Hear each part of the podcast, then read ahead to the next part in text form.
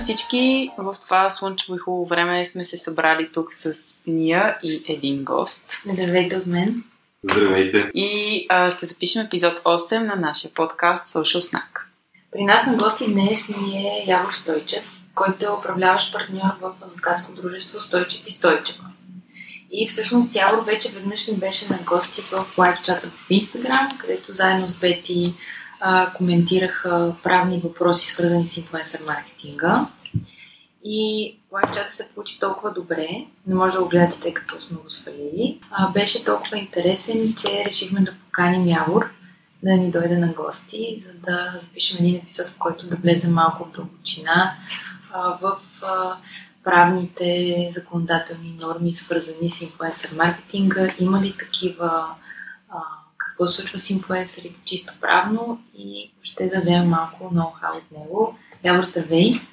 Ние здравей, здравей Пети. Аз много ви благодаря за поканата и ви благодаря за хубавите думи. Надявам се, че всички, които а, следят ваши, вас и вашите изяви, а, наистина нашия разговор с Бети тогава да е бил полезен. И както не веднъж имахме възможност да коментираме, самата материя е толкова необятна, че богатството от казуси и от случаи, които могат да възникнат, са наистина много. Абсолютно. И затова много се радваме, че си на гостите, като а, пак в въпросния лайв чат просто се само се докоснаха различни аргументи и страни и всъщност се показа нуждата от такава дискусия. Преди да продължим, може да ни разкажеш малко повече за себе си.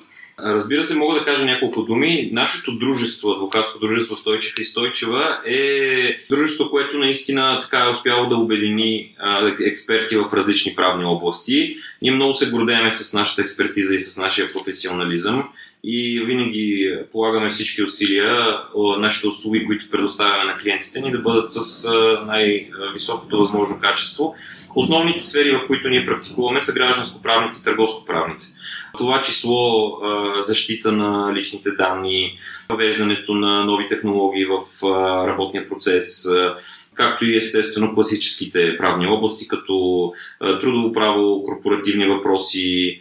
Смея да твърда, че успяваме да предоставим наистина едни комплексни услуги, които да покрият множество категории от правни области и а, съм горд да кажа, че а, нашите клиенти, а, веднъж започвайки да работят с нас, продължават да работят с нас, за което аз искрено им благодаря. Ние може да потвърдим, тъй като а, ние заедно с теб работим върху различни проекти и а, всъщност а, вашата експертиза и модернизъм, ако така да го нарека, и въобще това, че сте в крак с тенденциите е много полезно за на модерна компания като нашата с наистина новаторска дейност.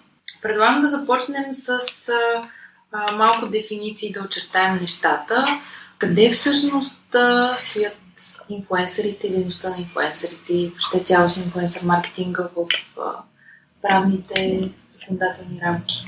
А, вие сте абсолютно прави, че фигурата на инфуенсъра е една нова фигура и тя наистина разчупва установените до сега процеси, защото стандартната ситуация е лицето, което предоставя, промотира или предоставя някакъв вид реклама на продукт, да бъде излъчвано от страна на рекламодателите. Но в случая на инфлуенсър маркетинга, всъщност инфлуенсърът е един от потребителите, един, който, едно лице, което е част от, от публиката и именно това е една от основните причини, поради които останалите потребители, останалите лица, които принадлежат към неговата, към неговата група, му се доверяват. В тази връзка се появява едно много така, една много особена динамика, особено когато говориме за промотиране и когато говориме за реклама. Нашето законодателство на национално равнище, както и европейското законодателство, не предоставят изрична уредба на дейността на инфлуенсъра. И в тази връзка, по единствения начин, по който може да се регулира дейността на инфлуенсъра, е чрез съществуващите правни норми, съществуващите законодателни решения. В България на, на ниво национално законодателство действат най-така в центъра са Закона за защита на конкуренцията и Закона за защита на потребителите. И всъщност дейността на инфлуенсърите от гледна точка на промоушен се регулират основно от тези два закона.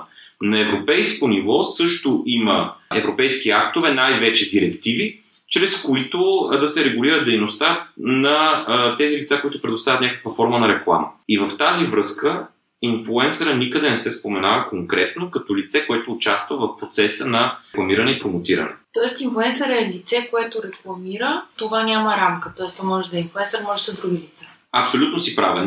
Инфлуенсърът, когато инфлуенсърът действа като лице, което рекламира, действително попада в рамките на тези правни норми. Иначе дефиницията на инфлуенсъра, поне така както се очертава от съдебната практика, защото българските съдилища на този етап на практика не са имали възможност да се произнесат по а, спорове и по казуси, свързани с инфлуенсъри и дейността им, но в Европа е имала такава възможност, както и в САЩ. Това, което се очертава като дефиниция за инфлуенсъра е лице, което е възможно да повлияе на а, определен кръг от хора.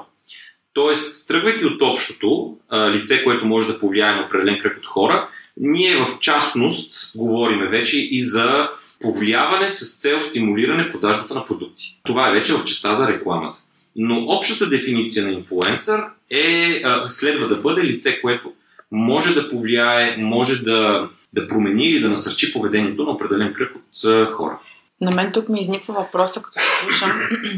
Реално, ако приемем, че по този начин се определя инфлуенсър. Бихме ли могли да го сложим на едно ниво с, да кажем, брандовете и рекламодателите? Защото те също по един или друг начин, например, пускайки реклама по телевизията или промотирайки продукта или услугата си, те влияят по даден начин на аудиторията или на хората, които гледат телевизия, слушат радио или ги следват дори и тях в социалните мрежи, но нали, може би да не навлизаме все още в социалните мрежи толкова.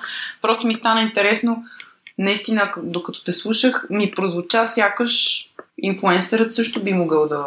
В смисъл, че той е в ролята на бранда. Да, абсолютно. Бранда ни рекламира неща с цел mm-hmm. повлияване, закупуване и има присъствие в социалните мрежи, както инфлуенсър. Това е един прекрасен въпрос и вие сте абсолютно прави, че дейността на инфлуенсъра, инфлуенсъра всъщност следва да се подведе под понятието за търговец, под понятието за рекламодател.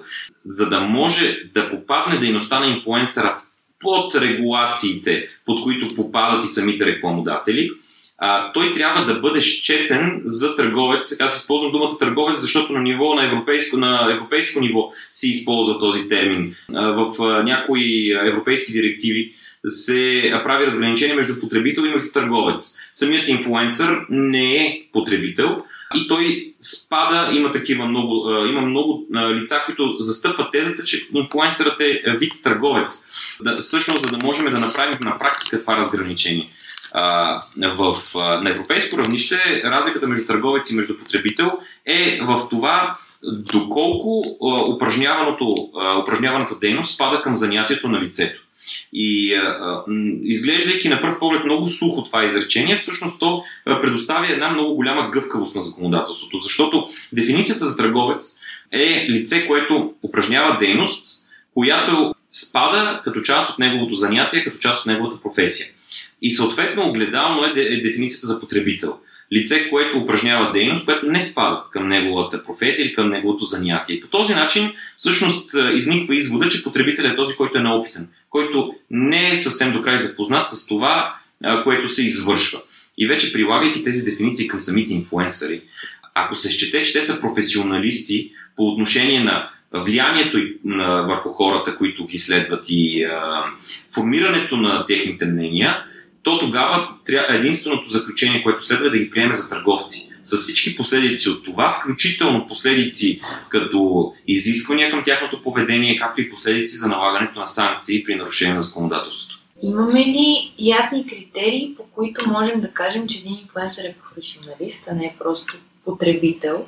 И, и ние сме имали подобни дискусии, вътрешни дискусии. За нас както и ние с вас, както и ние тримата с вас можехме да дискутираме преди известно време, броят на, на зрителите, на последователите не следва да се отчита като критерий за определене на това дали дадено лице е инфлуенсър или не.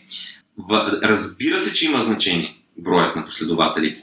Защото по този начин ще се измерят а, едни вреди при една а, незаконосъобразна реклама или пък а, ще се определи до, доколко влиянието на инфлуенсъра е, е уронило престижа на, на дадена търговска марка. Нали, броят на последователите има огромно значение, но за нас, и това е нашето професионално мнение, с което не обвързваме никого, но за нас Броят на последователите не може да служи за това дали дадено лице е инфлуенсър или не. Напротив, в, точно в такива случаи законодателството винаги си служи с относителни термини. Може ли да повлияе на големи групи хора? Може.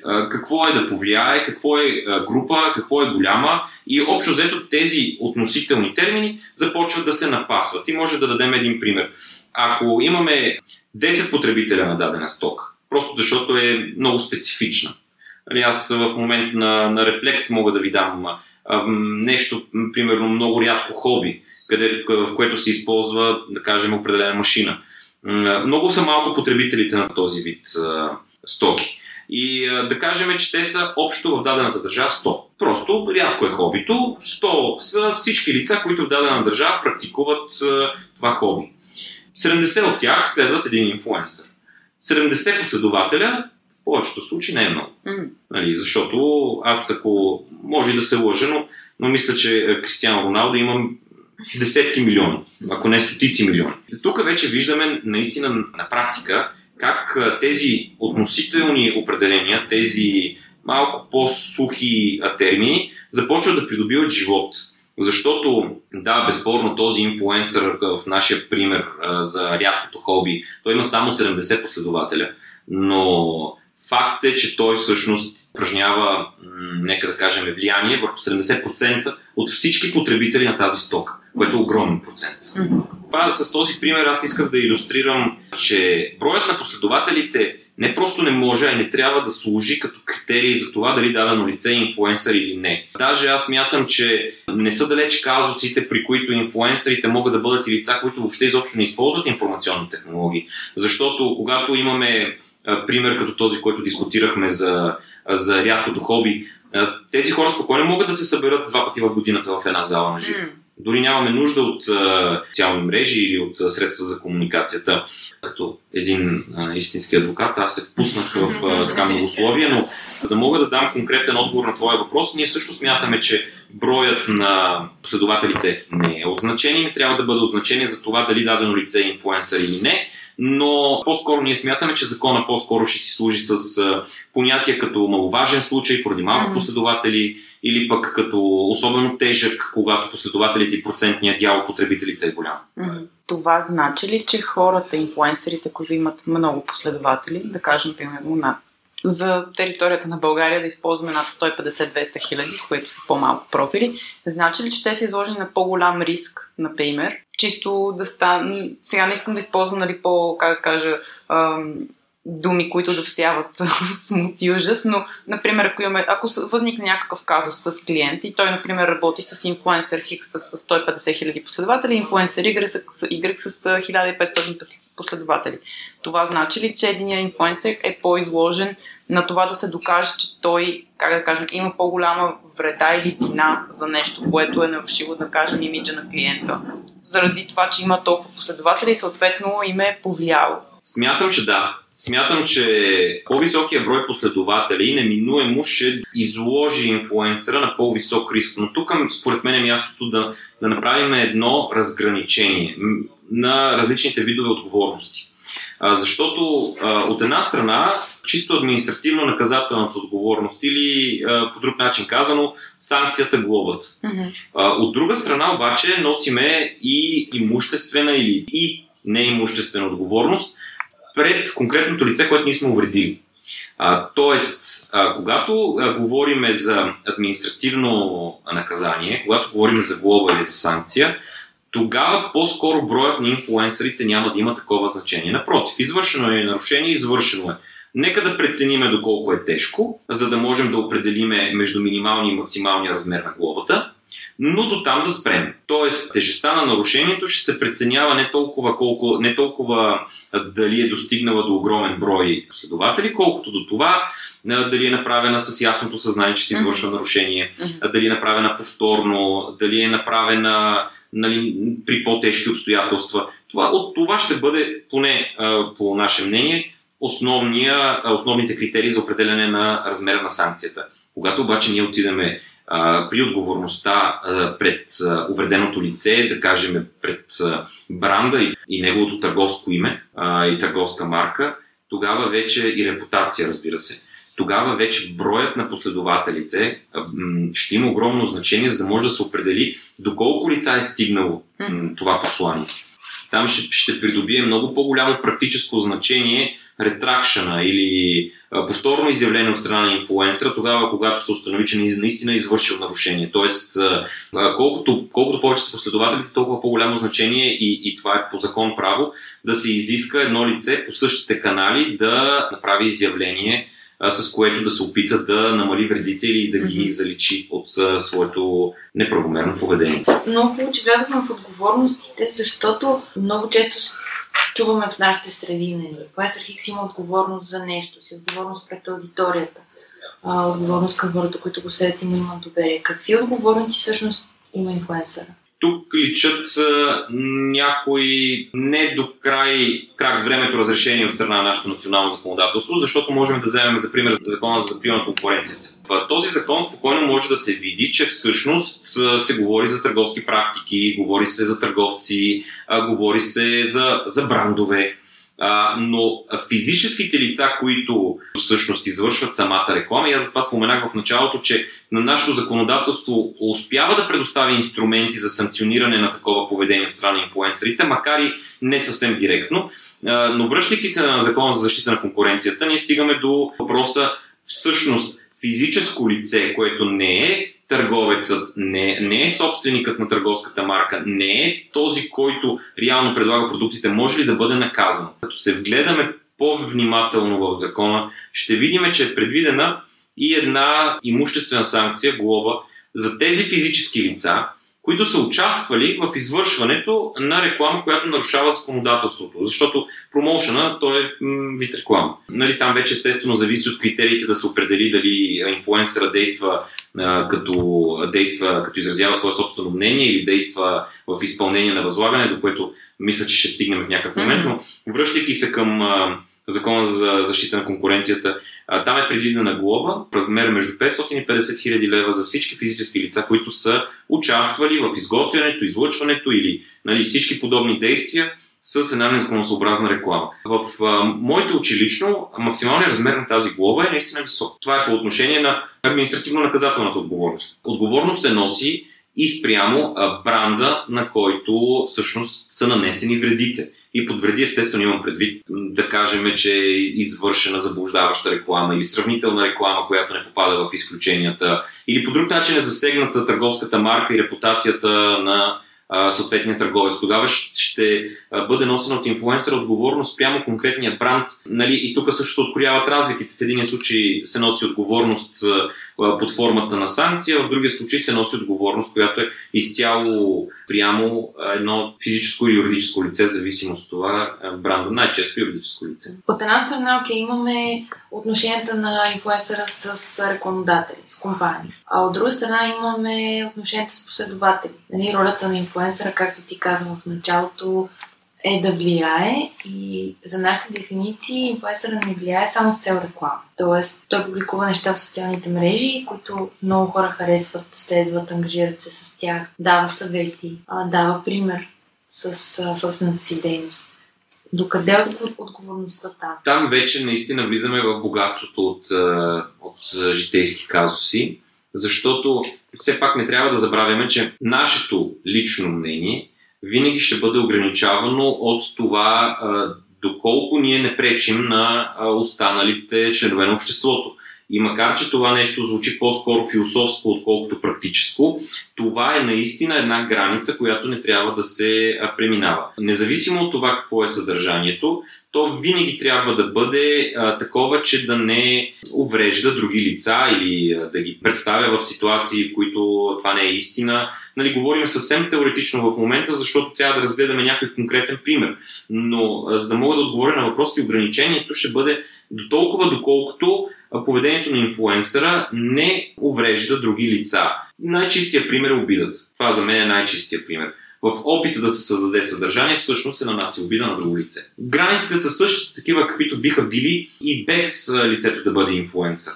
Но когато е инфлуенсър, просто излагането на, на показ води след себе си по-голямо внимание от страна на, на последователите. Тъй като все пак нямаме Нямаме точна дефиниция на инфлуенсър. Да кажем, ако има някаква ситуация, която е казус, го нямаме в закона с тези думи и въобще очерта. И ако има ситуация, какво правим, ако инфлуенсърът не е човек? да кажем, ако инфлуенсър е, защото ние имаме инфлуенсъри домашни любимци. А също така, освен супер симпатични кучета и котки, които следваме, които говорят с човешки глас и така нататък, имаме и а, примери в чужбина за инфлуенсъри, които са изкуствено създадени. Твърди се, че са AI, но всъщност те са а, рисувани.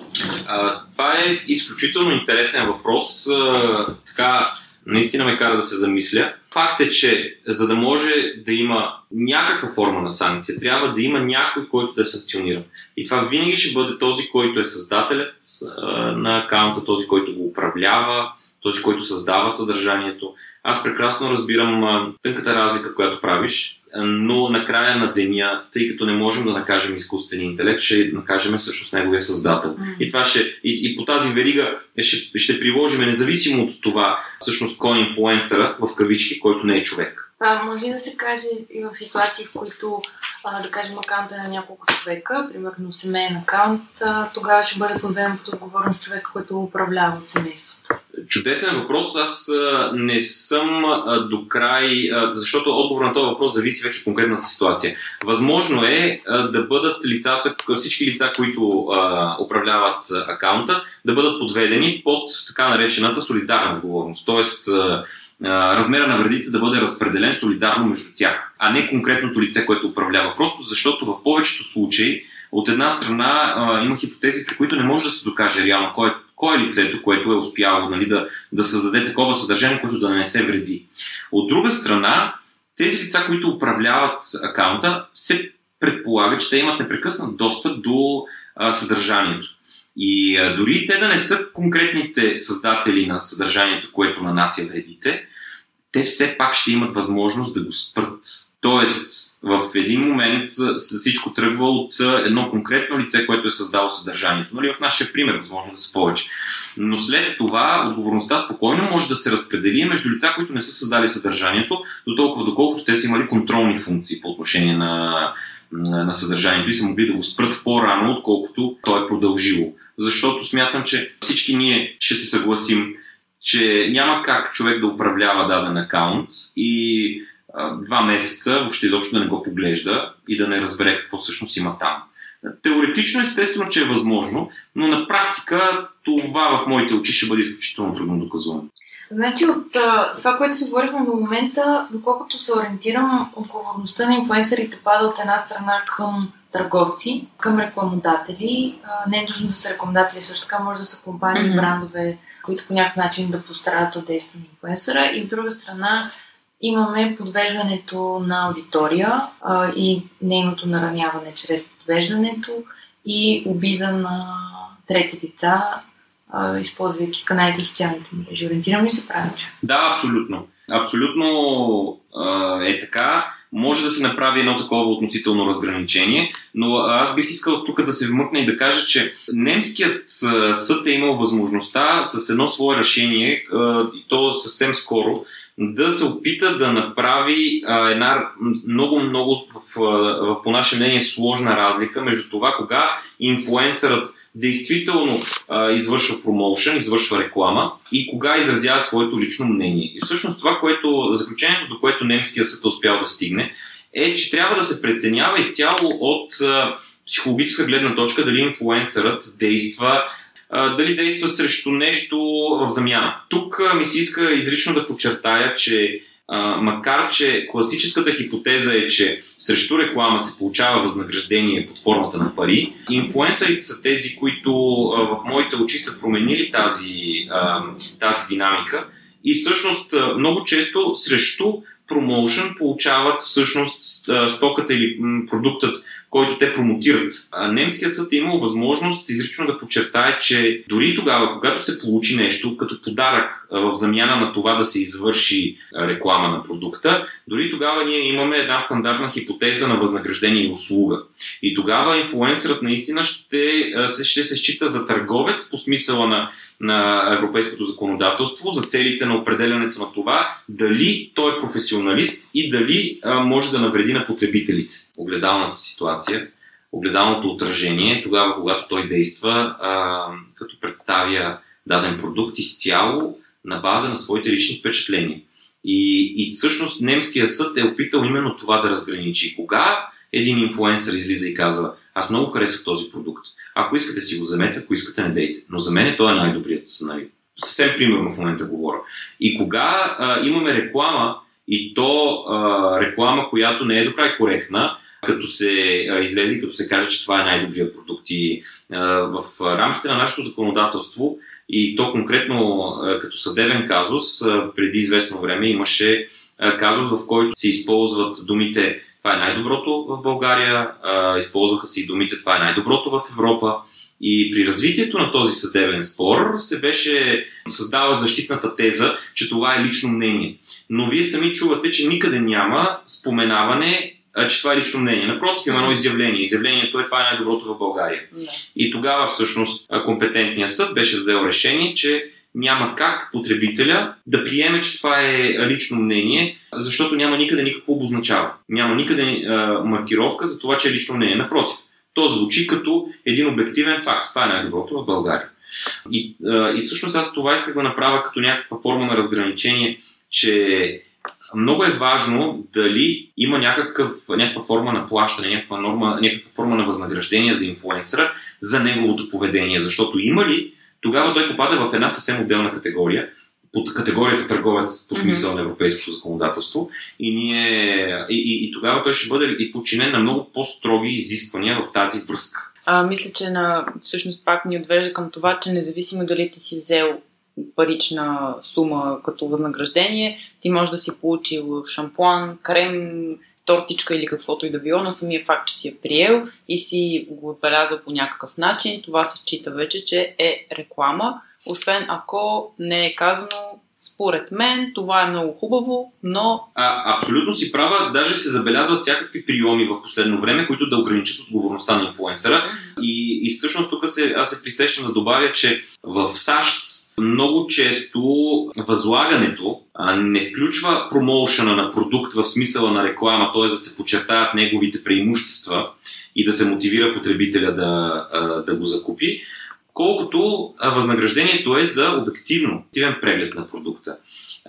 Това обаче, което е от ключово значение и което ние очакваме, че ще се включи в някакъв момент като част от законодателните изисквания към инфлуенсърите, това е отбелязването тогава, когато имаме възнаграждение, дори възнаграждение за обективно преглед на продукта.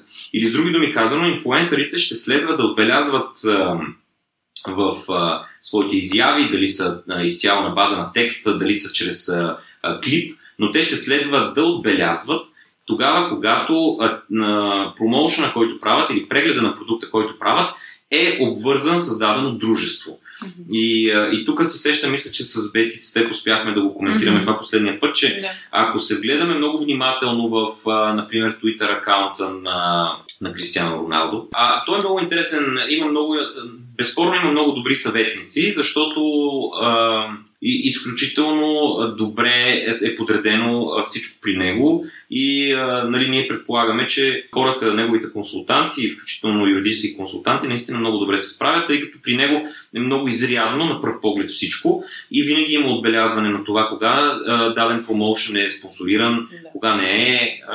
Нали, шегата на страна, безспорно е, че в една много голяма част от неговите изяви се следват много строги правила и всичко е маркирано и подготвено предварително. Тук е интересно да обсъдим къде спадат пиар пратки. Mm-hmm. Защото ти каза, дори нещо да е подарено с цел промотиране, обаче сега в нашата работа има един инструмент, който се нарича PR пратки. Това си ние нашия общ термин, а, което значи, че един бранд изпраща подарък, продукт на хикс на брой хора, без никакви изисквания. Мисъл няма комуникация да качите нещо, да направите. Изпраща. Това, което инфуенсерите правят, повечето от тях, ако им харесва, разбира се, снимат, че са получили този подарък и те ежедневно получават някои от тях по 20 такива. Снимат ги и слагат хаштаг PR пратка, а не партньорство. Между другото вече. Има ли отговорност там, където ти просто стоиш, някой ти изпраща нещо, ти се, ти се зарадваш на това, снимаш го, но те не са го изискали от теб? Ти си абсолютно права и това е много хубав въпрос. Ние нямаме наистина в този случай изрично изискване. Въпросът е в това, което остава в недомовката. Ти ще получиш ли още такива подаръци, ако спреш да ги прегледаш? това, между другото, е въпрос, който много хора, които се колебаят дали да покажат нещо или не, си го задават общо взето. Наистина да, въпрос на принципи стигаме до този момент, според мен. И принципи и на инфуенсърите, и на компаниите, mm-hmm. защото с някаква компания е важно кой ще качи и е предпочитан този, който качва. Разбира се. Аз а, мога да си призная пред вас, че аз не съм получавал до сега пирпа. Може да го уредим от днес да, ами, да. Разбира се.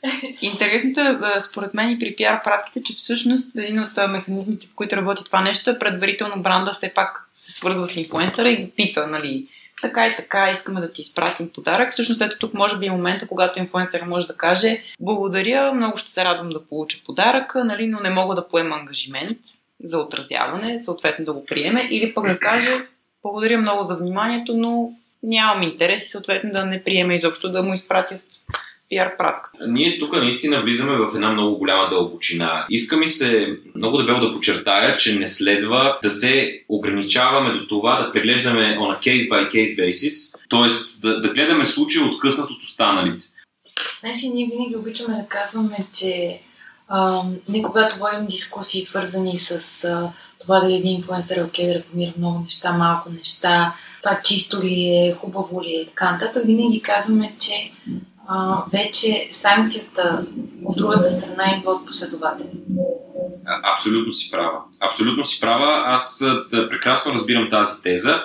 Въпросът е, преди да дойде санкцията от последователите, дали няма последователи да пострадат.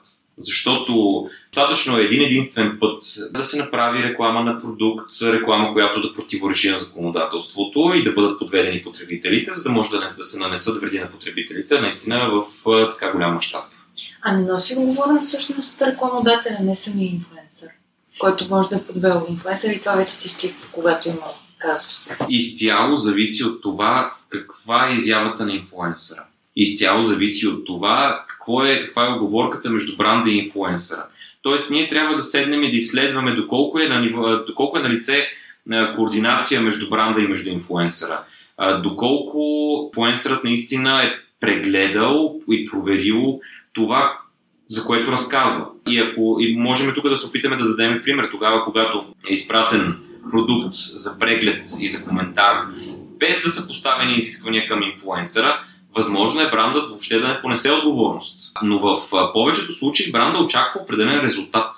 И за да може да получи този резултат, договорът му с инфлуенсъра трябва да бъде а, изключително прецизно направен. От една страна, за да може да бъде наистина ясно какво се очаква от инфлуенсъра, а от друга страна, да може да се ограничи отговорността на бранда, без, а, дори в случай, че инфлуенсърът прецени в някакъв момент да излезне от а, инструкциите, които са дадени от бранда. И като казвам инструкции, имам предвид а, желанието на бранда инфлуенсъра да се фокусира върху определени страни на продукта. Това не е задължително да бъде нарушение. Напротив, възможно е да бъде напълно в рамките на закона. Но за да отговоря на въпросите с едно изречение.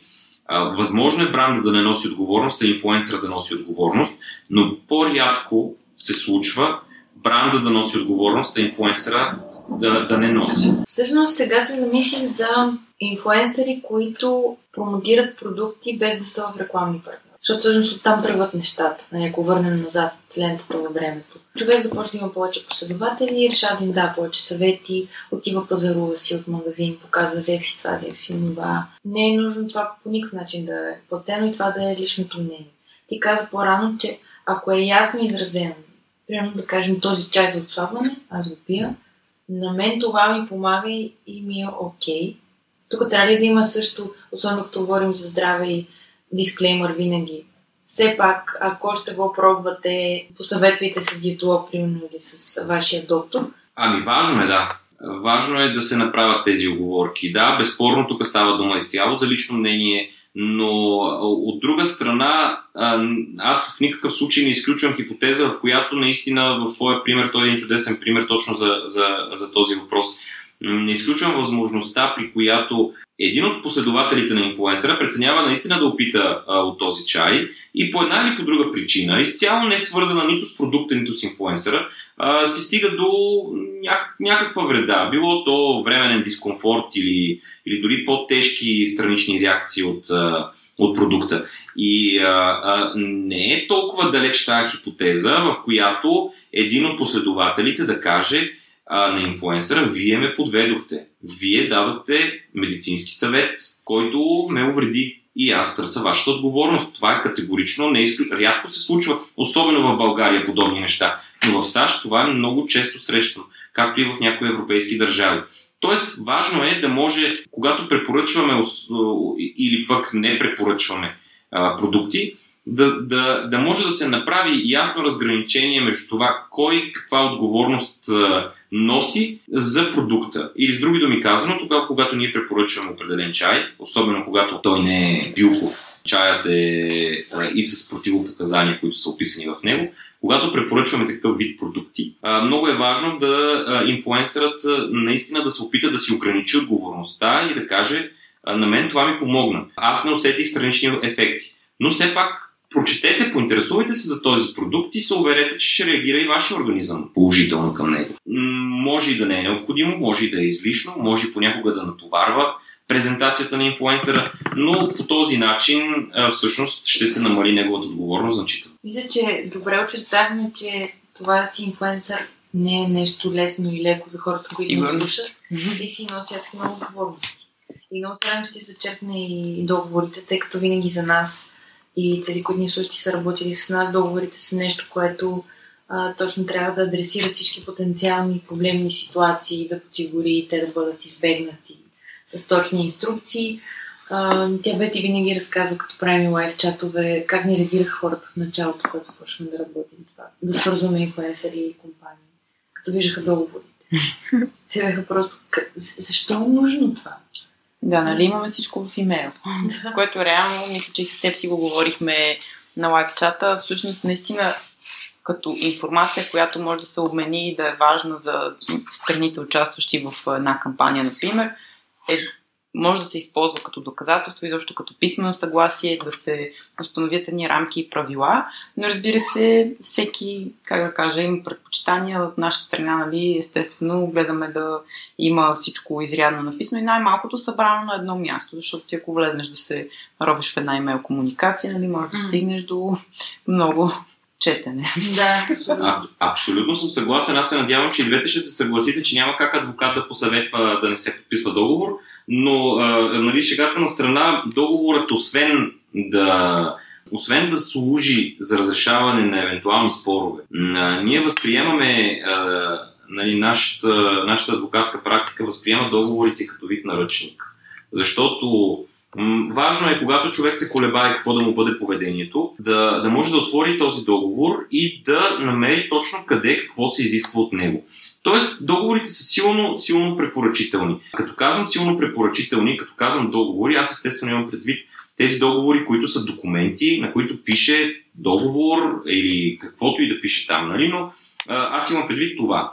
Но нека да не остава иллюзията в никого, че факта, че няма подписан документ, а има само размяна на съгласия по електронна почта, няма договор. Дори тогава има договор. Това е един от, по мое мнение, най-опасните договори, защото нищо не става ясно. Тоест, да, ние сме се разбрали за нещо, но може да не сме се разбрали в какви срокове, в какъв обем, колко често, как точно да се отчетем. Важно е а, да се подписват а, договорите, важно е да има яснота в отношенията.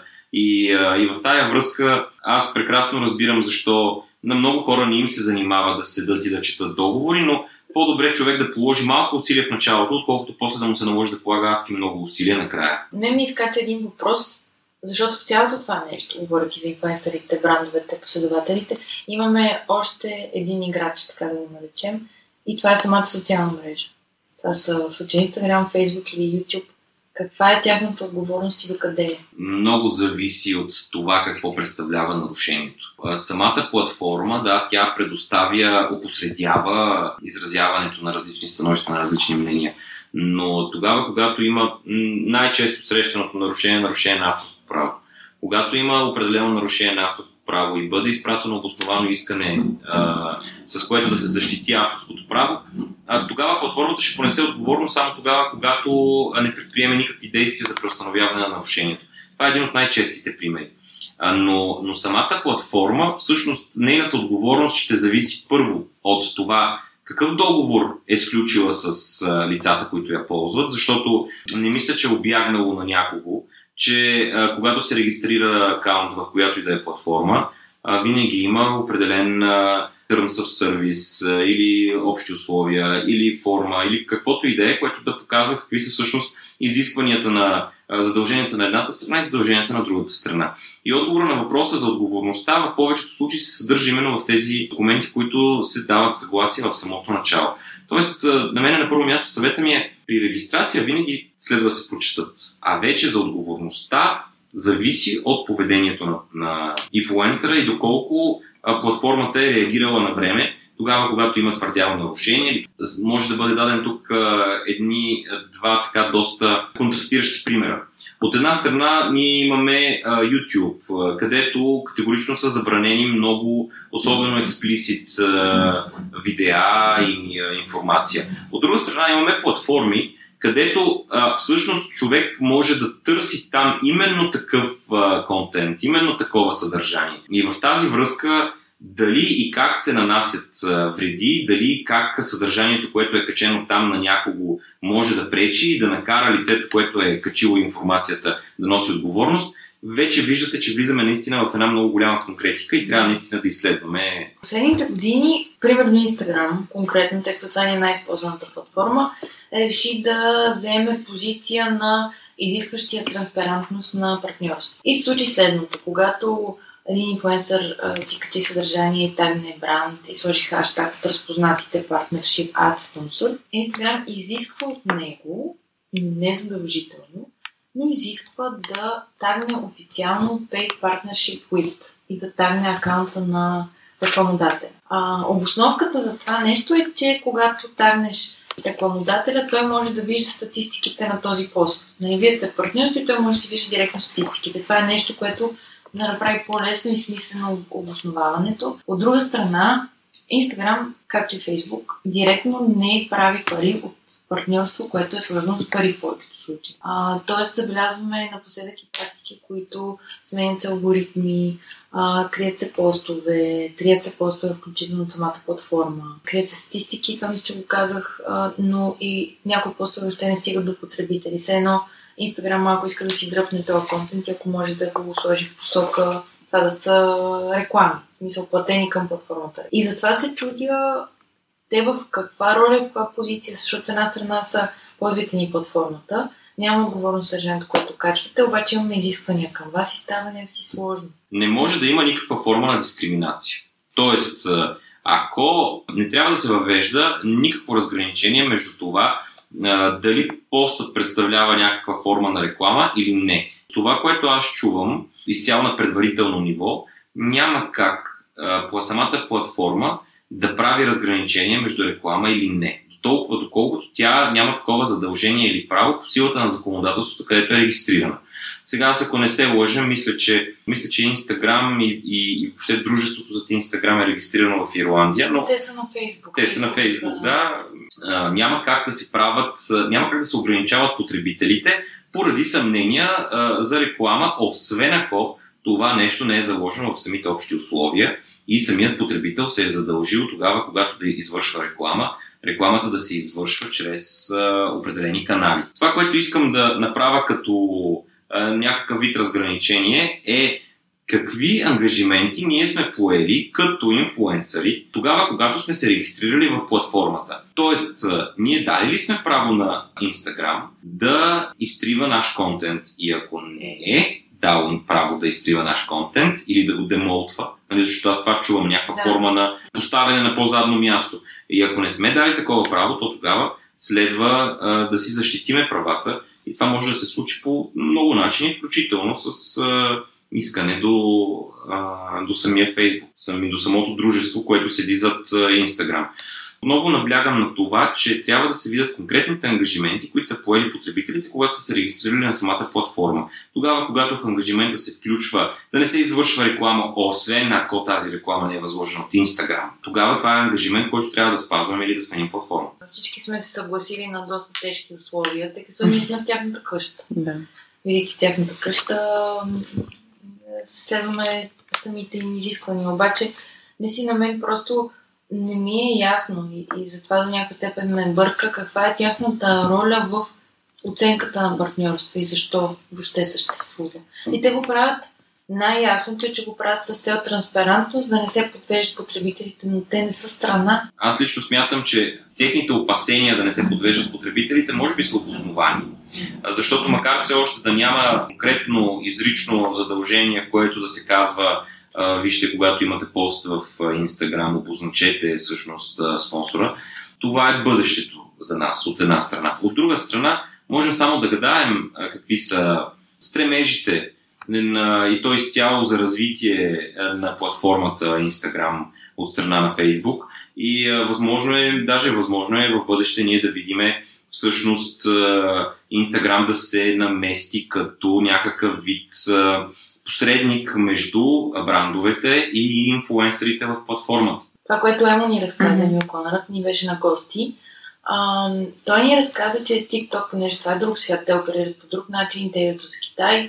А, разказа ни, че реално традиционни партньорства с инфлуенсъри по начина, по който ги разбираме, да кажем, в Инстаграм. А такова съдържание, като се появи, TikTok го бута надолу и не го промотира, защото TikTok предпочита да си прави договори с брандовете директно, което е много интересно. Това, което аз чувам, не е далече времето, в което ще последва наистина или някакъв съдебен спор, или някакво тълкуване на европейското законодателство в тази връзка, с което това да се спре, защото а, това а, наистина много прилича на ограничаване на конкуренцията. И, и отново казвам с цялата условност, не казвам, че е ограничаване на, на конкуренцията, но много приличи е възможно да бъде ограничаване на конкуренцията.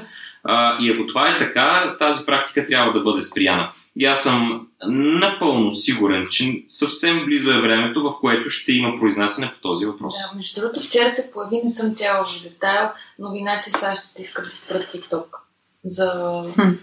в нашата посока. И за Европа, и за, за САЩ включително. Просто да си стоят в Китай общо взето, защото точно... Сега имат и други скандали с събиране на дейта, а, продаване на дейта на да. други парти, с което и Фейсбук минаха през това, но просто те, бидейки в Китай, се опитват да оперират прямо техните mm-hmm. там. Mm-hmm. Не, влизаме в друга посока, но просто го използвах за пример, mm-hmm. защото те се опитаха да направят нещо такова, което да е печелившо. Плюс това те контролират и цифрите. Mm-hmm. Те са доста, доста голями сериозни играчи контролират начина, по който се показва съдържание, правят, правят се там огромни цифри, които няма в Инстаграм. И много бързо. Mm-hmm. Да. Много бързо. Mm-hmm. Просто имат си начин да бутат съдържание и идеята, която събирате, е много бързо да те преценят какво харесваш, mm-hmm. за да ти го показват. И всъщност, когато гледаш TikTok, ти не виждаш хората, които следваш, ти виждаш хора, които не следваш. Това е принцип. Mm-hmm. Трябва да на друго място, за да гледаш. Е много интересно, много интересен подход е. Аз, доколкото чувам, върши работа. За сега да, но всички още взето потриват ръце и чакат а, големия разпад, който ще дойде. Да. Но... Предстои да видим в много аспекти май какво ще стане, което мисля, че не е малко пъти сме го засягали като тема, че наистина първо, че непредвидимо, но от друга страна пък се очаква да стане нещо интересно, било той в легалната част, което пък всъщност там, нали, бидейки ситуация, в която нямаме нещо прието и написано черно на бяло на този етап, то предстои и виждаме, че доста държави работят в тази посока. Така че според мен Абсолютно, това да. е едно от нещата, които може да очакваме и другото, което вече засегнахме малко по-рано. Абсолютно. Аз а, даже, а, поне в моите очи, тук проблема е по-скоро на ниво функциониране на, на модела.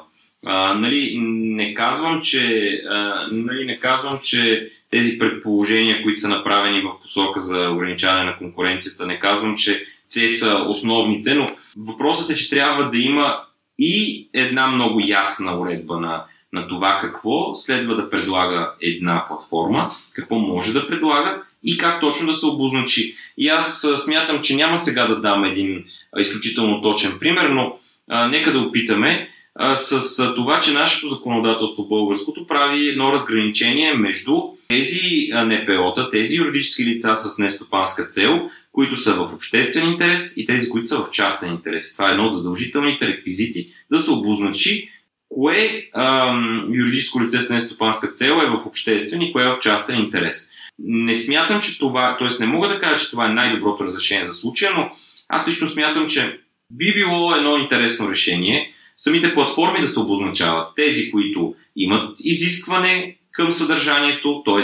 не са, не позволяват а, така а, обективно всяко едно съдържание да има равни възможности да излезе напред и тези, които нямат изискване. Тоест, един инфлуенсър не е задължен да работи с платформата, за да може да бъде инфлуенсър, и един бранд не е задължен да работи с платформата, за да може да достигне до инфлуенсър.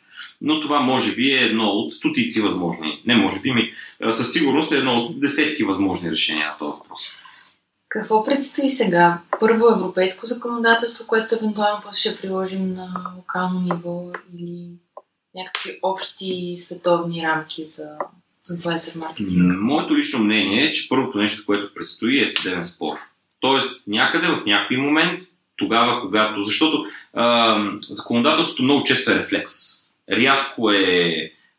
Рядко законодателството успява да обхване една тенденция, преди тази тенденция да, да, да стигне някакъв пик. В повечето случаи законодателството е рефлекс и то урежда поведение, което вече има своите проявления, вече е стигнало някакъв пик.